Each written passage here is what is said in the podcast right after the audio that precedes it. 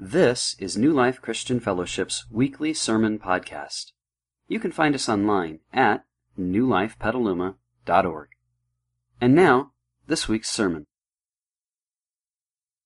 I was listening to um, I was listening to a discussion forum on the radio, and of all things, it was over the origin of the world and the nature of humanity. And it was very interesting hearing people uh, some of whom believed in God and some of whom weren't quite sure that there was a God. It was interesting to hear them discuss human nature and things like consciousness and love and humility and many, many, many of the things that are unique to the human race because we've been created in the image of God. And it was interesting to hear them discuss the frustration of not being able to explain that scientifically. And, um, there's a reason for that, and that is because no matter what anyone says, you and I are not just scientific, physical beings. We have an eternal portion to us, a spirit or a soul that will never be able to be explained scientifically because it's spiritual, it's not physical. And so we're talking about pursuing spiritual excellence this morning. And we're going to do so out of a passage of Scripture and a story that probably all of you have heard, maybe the entire thing or at least parts of, because we're going to, we're going to talk about that in the context of three guys that were thrown into a fiery furnace. Their names were Shadrach, Meshach, and Abednego. And so we're going to talk about that story this morning. But th- there's a very, very poignant lesson in here for two groups of people. And the first group of people are those that are going through any form of trial or struggle or difficult time, a testing, if you would. Because uh, one of the major points of this particular story is a message that God wants all of us to get and to know and to be fully cognizant and aware of when we're going through those times of testing. And the second, there's a real message for any of us who might work with other people.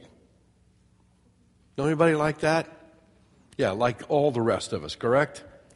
Because there's some real insight into human nature and how to work with people and guidelines for interpersonal relationships and working with other people. So, if you wouldn't mind, I'd like to ask you to join me in prayer. Father, would you take this message and speak into our lives? First of all, those who are going through significant trial and testing and facing difficult times. I pray that you would speak a message of hope, message of encouragement, a message of inspiration, and a message of connection with them. And then, Father, I pray that you would give wisdom and insight for all of us deal with other people. Teach us how to have discretion so that we could make good and wise decisions and respond to people as we should. I pray it in Jesus' name. Amen. in the year 2001, there's a little 181 page book that topped the New York bestsellers list. It was written by a guy by the name of David Borgenicht. And the title of the book was Worst Case Scenario Survival Handbook. I don't know if anybody read that book, and I have no clue how it made it to the top of the list, but it did. The Worst Case Scenario Survival Handbook. For instance, if you ever found yourself accidentally sinking in quicksand, and you had this book in your pocket, you could pick it out. You could look up the chapter on how to survive quicksand, and it would tell you what to do. Or, if you were in a building and decided you needed to jump out and land in a dumpster, it would tell you exactly how to jump, what to do, and how to anticipate the landing. Or, if you were with a friend and you needed to perform an emergency tracheotomy. Well, now that I've read that chapter, I've been trying to get a friend who would let me practice, but I can't get any takers. I don't know what the deal is honest to goodness chapters in the worst case scenario survival handbook. So I thought I'd run a little test, okay? If you're out on the hills of Sonoma County and you happen to encounter an angry mountain lion. Four choices. What should you do? Run? Play dead? Try to make yourself look bigger by opening your shirt or your coat? Begin singing a gentle song.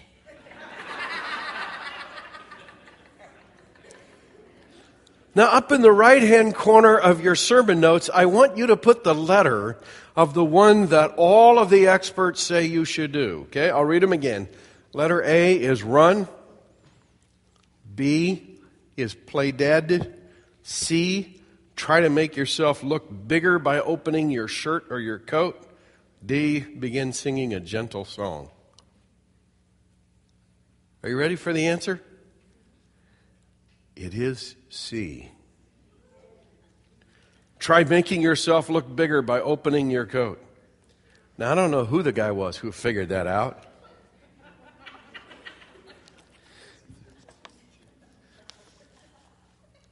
Yeah, by the way, if you have a child with you, hold the child up.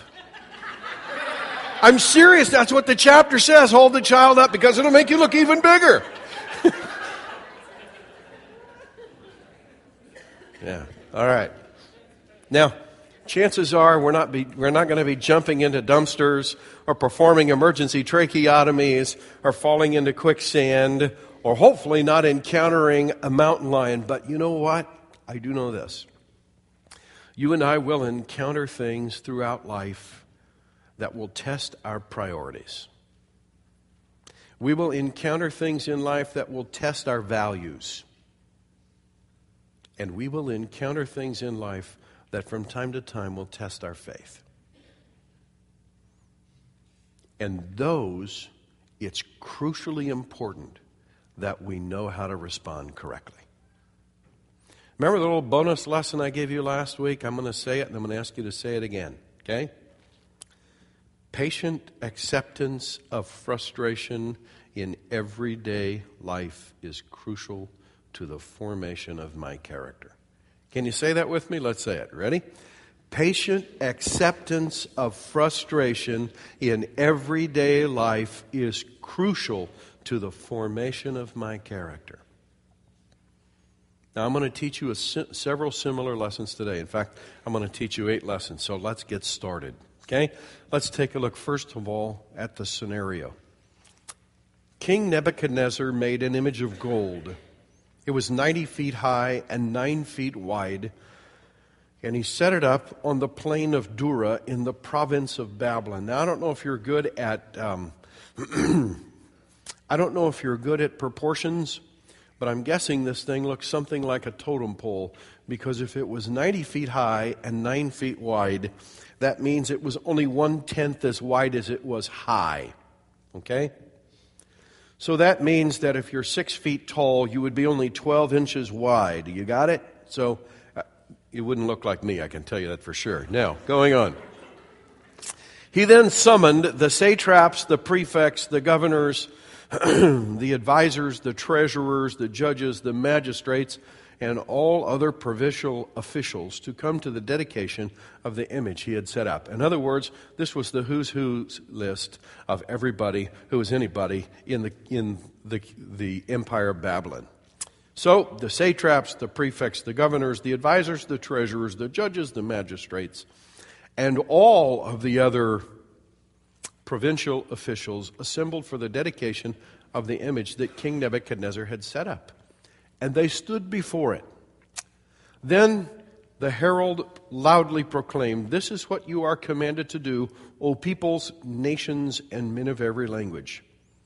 As soon as you hear the sound of the horn, the flute, the zither, the lyre, the harp, the pipes, and all kinds of music, you must fall down and worship the image of gold that King Nebuchadnezzar has set up. Whoever does not fall down and worship will immediately be thrown into a blazing furnace. So that's the scenario. Actually, if you study history, you're going to learn what's going on here, and that is King Nebuchadnezzar is trying to figure out how to deal with a problem in his empire. You see, his empire spanned thousands of miles. It took place on three different continents, portions of three different continents, several hundred different cultures and people groups. And King Nebuchadnezzar learned it was easier to conquer them than it was to get them to all work together. In other words, he was dealing with multiculturalism. Sound familiar? Sounds like the U.S., huh? In fact, if you were to take a dollar bill out, it's got a little thing on there that says E pluribus unum, which translated means from the many, one. And King Nebuchadnezzar is trying to figure out how to take all of these different cultures and bring cohesion to them. And he comes up with this brilliant idea that has been tried oftentimes in history and in different places around the world today is being tried by various kinds of rulers, and that is he was going to forcefully make all these different cultures have one religion. Now, he was smart in that he knew that the deepest part of every human spirit is the soul or the spirit or where their faith resides. And he knew that any unity that didn't reach all the way down to the core of the human spirit would be a superficial unity, and when tough times hit, it would fall away. So he said, I've got to get people united at that point. So he came up with this idea. Now, he did everything he could to make it acceptable. He made this image relatively impressive. 90 feet tall is roughly a nine story building. That'd be pretty impressive, don't you think? And he made it out of what? It was an image of gold. That was impressive. And then he gathered the greatest musicians in the entire empire and all kinds of them, and he said, I'm going to get the best music I can possibly get. And then I'm going to gather the most important people in the entire world and get them all together, and we are going to have a big worship service. And we are going to create one common religion and one common faith. That was the plan. There was, however, a little problem. Nebuchadnezzar was forgetting a lesson that God had already taught him. And that's lesson number one from this particular story. Never forget or disregard a lesson God has already taught you. How do I know that? Well, our story today comes from Daniel chapter 3. Daniel chapter 2, at the very end of that chapter, King Nebuchadnezzar issues this particular statement, and I've just excerpted part of it. The king said to Daniel, Surely your God is the God of gods and the Lord of kings and a revealer of mysteries. Now, what the king was saying is, I recognize, Daniel, that your God is greater than all of the other gods because the gods of the magicians and the astrologers and the wise men and all of those people don't compare with your God. Now, if Nebuchadnezzar was going to unite people around a common faith, he probably should have started with the one God he had just come to realize was the most powerful of all.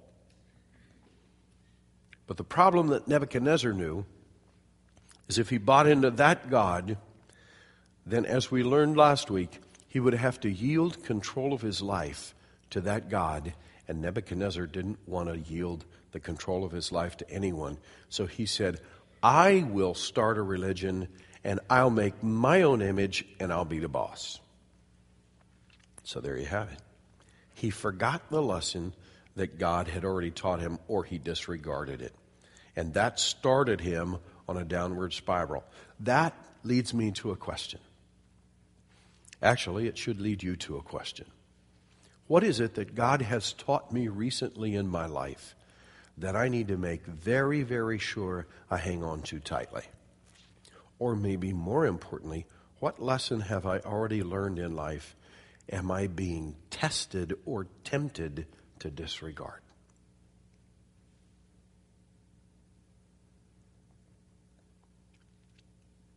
Nebuchadnezzar would have done well to remember. So let's go on to the second section of this particular story. It's what I call the first moment of truth. You ever have moments of truth? Sure, you do. Here we have it. As soon as they heard the sound of the horn, the flute, the zither, the lyre, the harp, and all kinds of music, all peoples, nations, and men of every language fell down and worshiped the image of gold that King Nebuchadnezzar had set up. By the way, if you look that up in the, in the original language, you know what it says? As soon as they were hearing the music, they were falling. It was like a contest to see who could get down first. I mean, they were in full compliance. It goes on to say, at this time, some astrologers came forward and denounced the Jews. Now, that's an important concept to understand. They denounced the Jews. But now, the rest of the story is going to focus on only three Jews. But they actually denounced the entire culture. They said to, to King Nebuchadnezzar,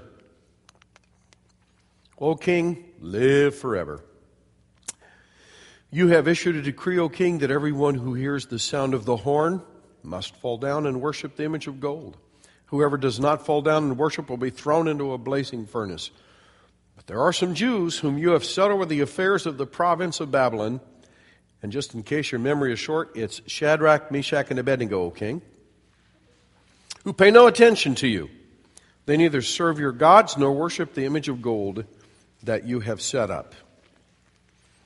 You know, in that entire plain, the plain of Dura, there were only two groups of people. There was a group of people who bowed down, and there was a group of people who didn't. And as the king surveyed the situation, and it was brought to his attention that there were actually two groups of people, one who bowed and one who didn't, the king made some assumptions, and that's where we get lesson number two. Lesson number two is this never confuse compliance with loyalty as the king surveyed the crowd and he saw all these people bowing down and he saw three guys who did not bow down, he assumed what group of people was disloyal to him. Everyone bowing or the three guys standing? What do you think? He assumed the three guys standing were disloyal to him. Actually, however, history would reveal that the three guys standing were the most loyal to him for they would never cheat or be dishonest or do anything that would harm the king, no matter how much you agreed to pay them, because they were men of integrity and principle, and, and therefore they were loyal to the king. All the people bowing down, did they have the best interest of the king in mind? By the way, you know who these guys were? Well, I don't have time to go back and read it to you, but I want to tell you who they were.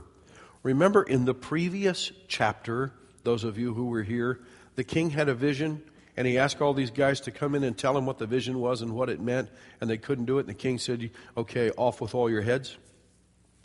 And it was in it was in rounding them all up that they rounded up Daniel, and Daniel asked for time and so forth. Well, at the end of that chapter, here's what happens after God reveals the secret to Daniel and Daniel tells it to the king, the king takes Daniel and puts him over the entire city uh, uh, of Babylon and the palace. And Daniel goes to the king and says, You know, I've got three guys who prayed with me. And God revealed the secret to all four of us, really. And the king said, Fine. Then we're going to take Shadrach, Meshach, and Abednego and we're going to put them over the entire province of Babylon, and we're going to take Daniel and put him over the palace. So these three guys took the positions that these other guys got to post from. You think they remembered that? They looked for every opportunity to bring down Shadrach, Meshach, and Abednego, and they thought they had found it. Which is why, even though they, even though they maligned all of the Jews, when it came to naming names, how many did they name? Only the three that took their positions. Hmm. Now listen, here's how this applies to you and to me. Some of you have children who are still at home. I want to say this lesson again. Never confuse compliance with loyalty. As you teach and you train your children, remember the little story of Dennis the Menace, whose mother took him when he was in trouble and put him in the timeout corner, and she said, I want you to go over here and sit in this corner. And, and she came back two or three minutes later and looked to make sure he was still sitting in the corner. And he said to her, I'm sitting down on the outside, but I'm standing up on the inside. Now, was that loyalty or compliance? Compliance. Okay? Never confuse compliance with loyalty or obedience.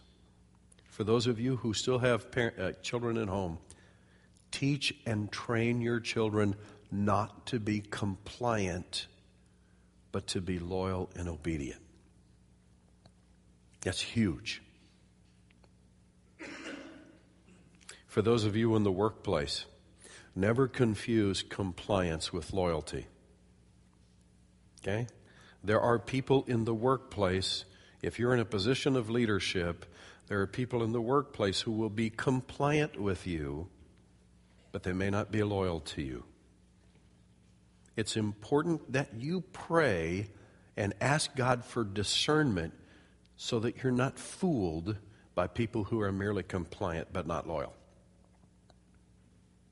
That would have been a great lesson for the king to learn. Now let's take a look at the next section of Scripture. Furious with rage, Nebuchadnezzar summoned Shadrach, Meshach, and Abednego. So these men were brought before the king, and Nebuchadnezzar said to them, Is it true, Shadrach, Meshach, and Abednego? That you do not serve my gods or worship the image of gold I have set up. Now, when you hear the sound of the horn and all the rest of that stuff, if you are ready to fall down and worship the image I have made, very good. But if you do not worship it, you will be thrown immediately into a blazing furnace. Now, I want you to underline this. Then, what God will be able to rescue you from my hand? You know, that's a challenge God's not going to take sitting down on the throne. You understand? When the king kind of shook his fist at heaven and said, What God is there? God said, What was the old Toyota commercial? You asked for it, you got it. And, and the king is about ready to find that out. But I want you to see another lesson. A while ago, I said, Never confuse compliance with loyalty. Now, I want you to look at it from the other side because here's our next lesson, lesson number four or three. Never confuse loyal service with people pleasing. You know what the king had assumed? I mean, here's Daniel. Man, what a loyal and faithful guy to serve in his palace. And he looked at Shadrach, Meshach, and Abednego, and every time he had been able to test them, they were men of integrity, and they worked hard, and they had a good work ethic, and they always served him faithfully. And he believed, because they had always served him faithfully, that no matter what he asked them to do, they would do it because they wanted to please him. Hmm. I want you to think about that for a minute. There's a huge difference between loyal service and people pleasing.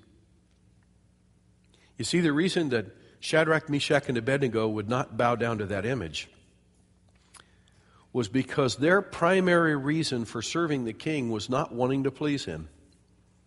Yes, did they work to please him? Yes, but that wasn't their motivation. That was their goal, that wasn't their motivation. What was their motivation? Their motivation was they were men of faith and integrity, and no matter what they did, they would do it to the best of their ability, and they would do it with integrity, and, and they would do it with honesty and sincerity, but they would never do anything just so somebody would like them. That's huge. You see, when we sign on to become people pleasers, we give the control of our life to other people, and we find ourselves doing all sorts of things just so that they will like us. And then our happiness becomes codependent on their opinion. You know who the people pleasers were? They were all the people who were falling down out there in the plain. They didn't know what they believed. They had nothing that they could anchor their life to. Whatever the king said, they just flopped and did. Hmm. There's a real message in that for us. By the way, when you're looking for a best friend, don't look for a best friend who just looks at you and thinks that everything you do is great and they would never criticize you. Those are people pleasers. They will say anything so that you like them. The Bible says, actually, look here in Proverbs chapter 27 as iron sharpens iron, so a friend sharpens a friend. Invite people into your life who respect you but are not intimidated by you, and who love you, but they don't just want to please you. And they respect you enough that they will tell you the truth, even though sometimes it's not that easy to say or to hear. In fact, we have two sermons coming up.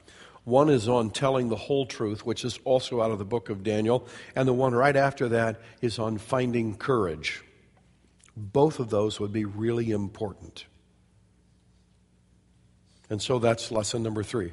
Let's move on to the next section. this is what I call the second moment of truth. Shadrach, Meshach, and Abednego replied to the king, O Nebuchadnezzar, we do not need to defend ourselves before you in this matter. If we are thrown into the blazing furnace, the God we serve is able to save us from it. You know what I love about this? Anybody know what a rhetorical question is? It's a question you ask and you don't really want answered, right? Because the answer is supposed to be so obvious, nobody has to answer it. The king looks at these guys and asks a rhetorical question. Then what God is there who will deliver you from my hand? Oh, you ask a question? We have the answer. And they said, as a matter of fact, king, we got one of those. It's the God we serve. And he is able to deliver us from your hand, and he will rescue us from your hand, O king. Wow. So, what's the lesson we can learn from this particular part?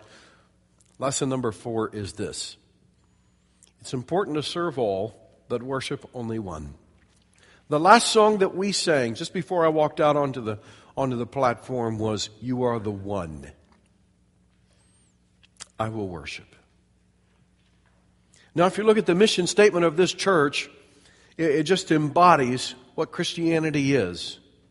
As a church, we exist to connect people to God and others. We exist to develop them as followers of Christ. And I want you to hear the third part. We exist to move people into lifestyles of service. We have been called to serve. I have said over the years this little statement God didn't save anyone to sit, He saved everyone to serve. That's the reason we've been saved. I walked in this morning, a young junior high girl walked up and said, I want to help. It's that volunteerism, that deal that God has and wants to put on the inside of all of us that says, I'm going to live on planet Earth only for a very short period of time. How can I make a difference? How can I serve? That's a great thing. But I want you to understand this. These three guys understood power. And they understood that the most they were standing in front of the most powerful man on earth. But you know what the two most important words in that statement were? On earth. They understood that Nebuchadnezzar had a power that was only operative in this life on this planet.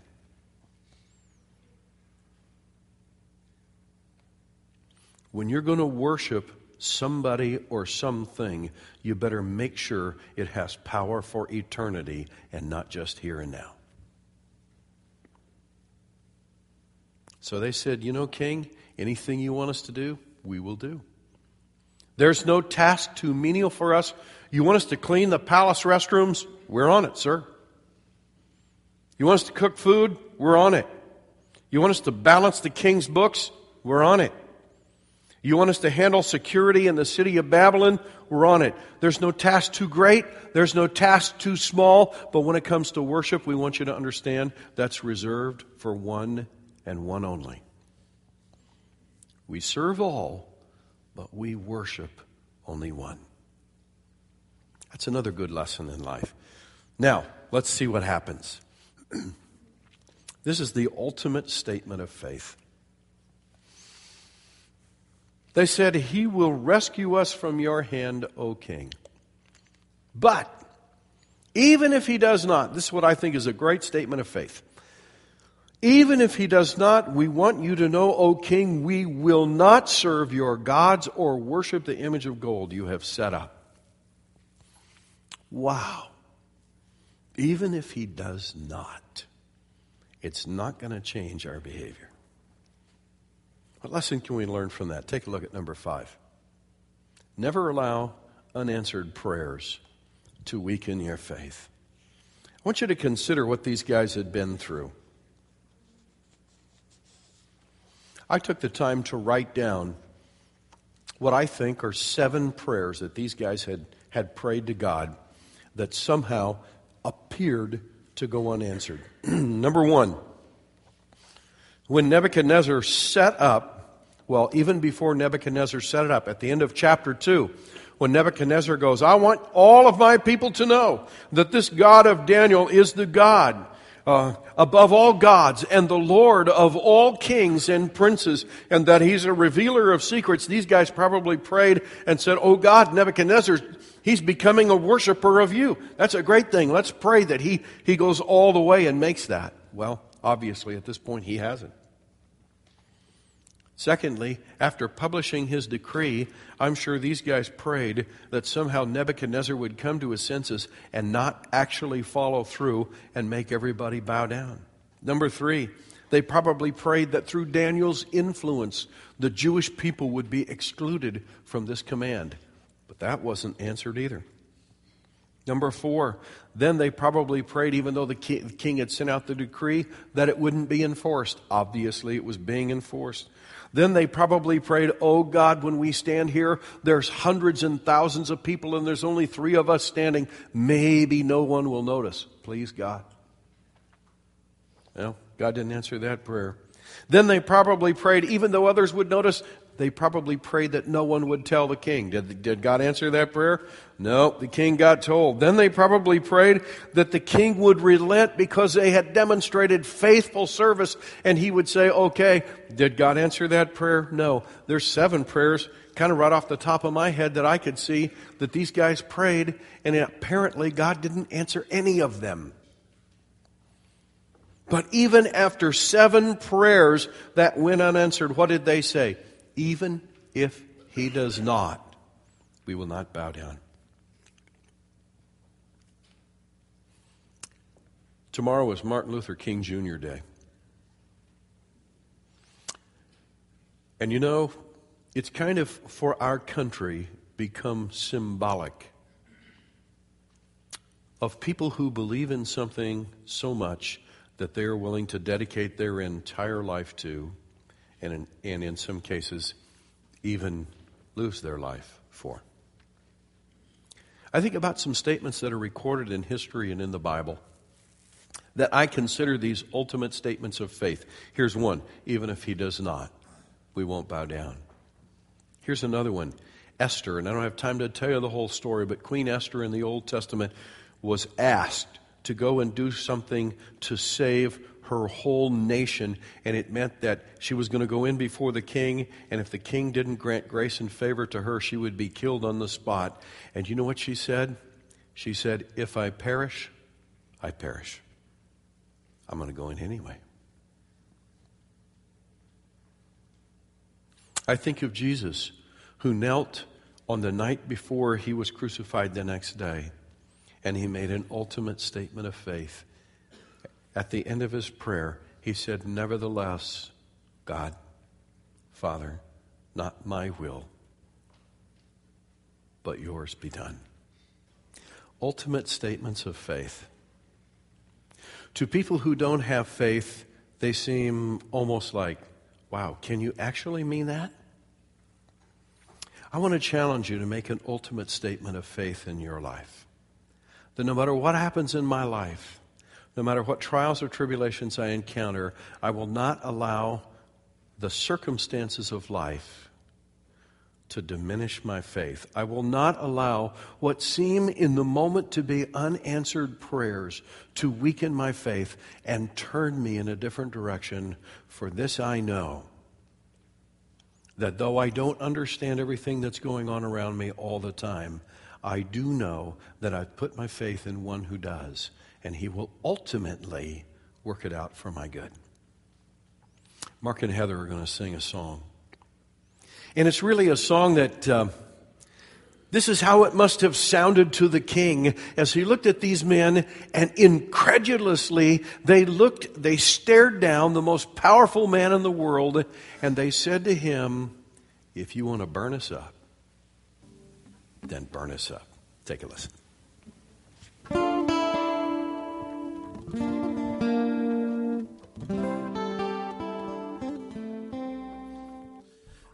Were three before the king. There were three who wouldn't bow to him. For when you heard the music play, if you were standing, you would burn. They looked at him and said, Burn us up, burn us up, burn us up. Oh, King, won't you burn. us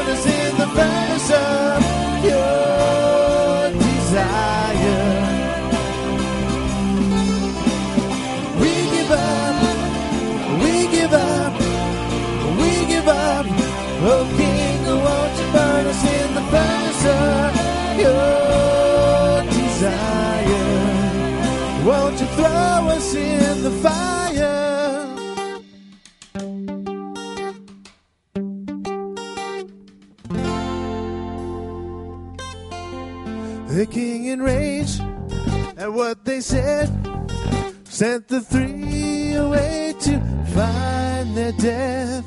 And when the, in unbelief, when the guilty raised their hands to sing, they looked at him and said, Burn us up, burn us up burn us up. Oh, King, won't you burn us in the furnace of your desire? We give up, we give up, we give up. Oh, King, won't you burn us in the furnace of your desire? Won't you save us from the fire?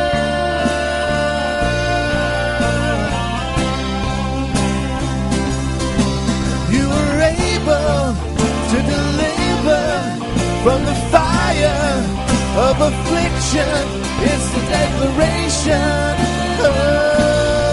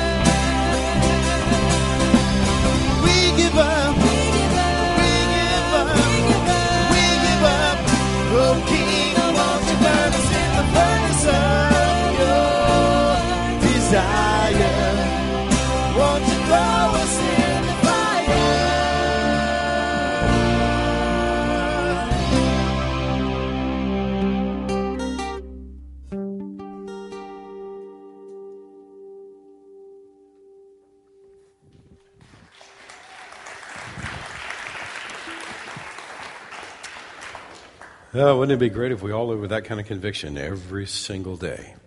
That's part of pursuing spiritual excellence, is learning to have our feet on the ground unshakable and uh, to be able to live with that kind of devotion. Let's take a look at the, at the next section, and we've got uh, two more sections and then a closing thought. Nebuchadnezzar was furious with Shadrach, Meshach, and Abednego. I want you to underline the word furious because that's a really important one. And then it says his attitude toward them changed. Actually, if you look that, that, that little phrase up in the original, it says that the look on his face, his countenance changed. Can you remember as a kid when your parents did that? Remember when you were telling a lie and you could figure out that they figured out you were telling a lie and their countenance changed? That's exactly what happened in the king's face. And he ordered the furnace heated seven times hotter than usual and commanded some of the strongest soldiers in his army to tie up Shadrach, Meshach, and Abednego and throw them into the burning furnace. So these men, wearing their robes, trousers, turbans, and outer clothes, were bound and thrown into the burning furnace. The king's command was so urgent and the furnace was so hot that the flames of fire killed the soldiers who took up Shadrach, Meshach, and Abednego, and these three men, firmly tied, fell into the burning furnace. Wow. Lesson number six is this Never make important decisions when you're angry. You notice the king commanded some of his strongest soldiers. He lost some of his most loyal and strong and skilled soldiers needlessly because he was mad. He wasted their lives. You know, the book of James, chapter 1, tells us an in- interesting little insight. It says, Human anger does not produce the righteousness God desires. Here's a good rule of thumb never, ever make an important decision when you're angry. I know parents who have been so mad at a teenage child or a child in their early 20s, and they have said something to that child, and, and I know parents in, that in a fit of anger have thrown their children out of their house. By the way, listen up carefully. I know people who have made the decision to divorce their wife or their husband, and they made that decision when they were angry.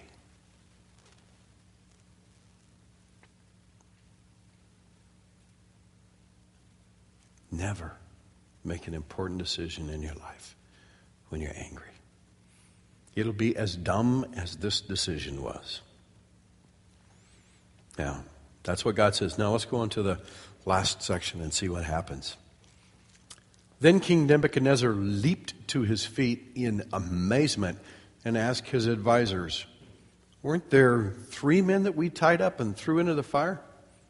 They replied, Certainly, O king. He said, Well, look, I see four men walking around the fire, unbound and unharmed, and the fourth man looks like the son of the gods. Well, you know what I call that? That's like the ultimate life group, don't you think? That's right. They're hanging out in the furnace. Now it goes on to say Nebuchadnezzar then approached the opening of the blazing furnace and he shouted, Shadrach, Meshach, and Abednego, servants of the Most High God. Do you, you hear a little different tone and tune in his voice there?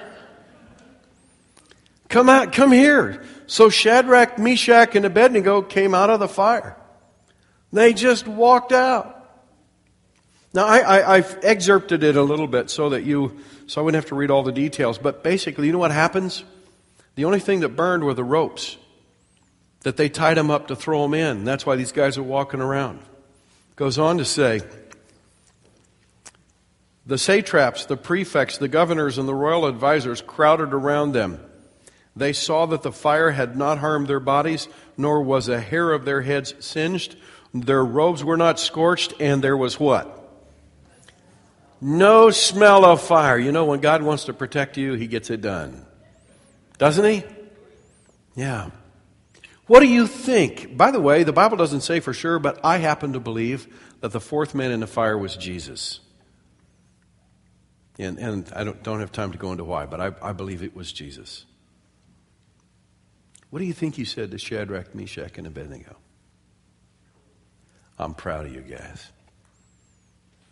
Man, do you represent my Father well.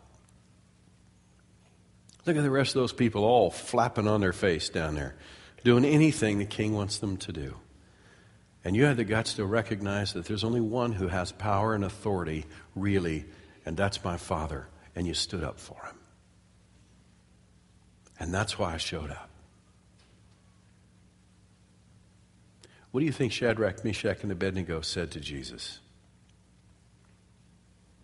I want you to, I want you to get this.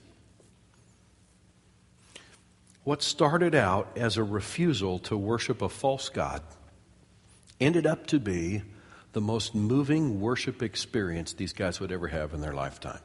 Don't you think? Don't you think for the rest of their life they were telling their grandkids, I want to tell you about the day Jesus met me in the fire?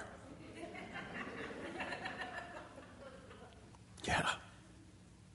Sure. And that leads me to lesson number eight. And lesson number eight is the, is the lesson for all of us who are undergoing a period of testing. Jesus will meet us in the fire. Now I want you to put your pencils down as soon as you're done writing that, uh, the words there. I want you to listen.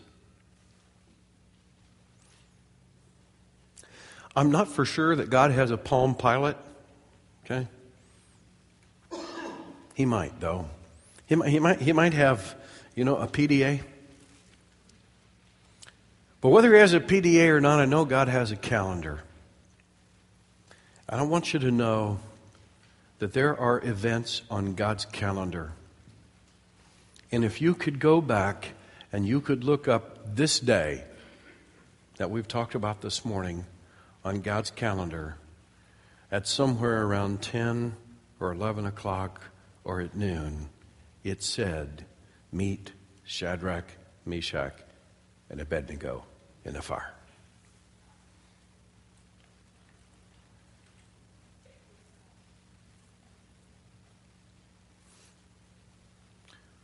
Wonder what would have happened if Shadrach, Meshach, and Abednego had just bowed down. They wouldn't have shown up in the furnace, would they? And God would have been there, but they wouldn't have been. There's a real lesson in that for you and me. You ever wonder how many times you're on God's calendar and it says, Meet John, meet Sue, meet Bill, meet Nancy. And it's got when and it's got where because it's a place that God has appointed for you to be. Because He's about ready to do something life changing in your life. But it will never happen unless you show up. Everybody understand that? Now, there's a reason why you're here this morning. And you know what the Bible says? When you gather in the name of Jesus, He meets us here. And you know, one of the first songs we sang this morning was Meet Us Here. And for good reason. Now, the, as, I, as I lead us into communion, I want you to understand that there's a reason you're here more than just so you can say, Hey, God, I went to church back there on January the 20th, 2008. And God has a purpose to accomplish in your life. And on God's calendar, it said, Meet new life at 9 o'clock. And then God does his work. I want to challenge you to invite into your life whatever it is God wants to do this morning. Because the ultimate statement of our faith to God is this even when it doesn't seem like you answer my prayers, I will worship you.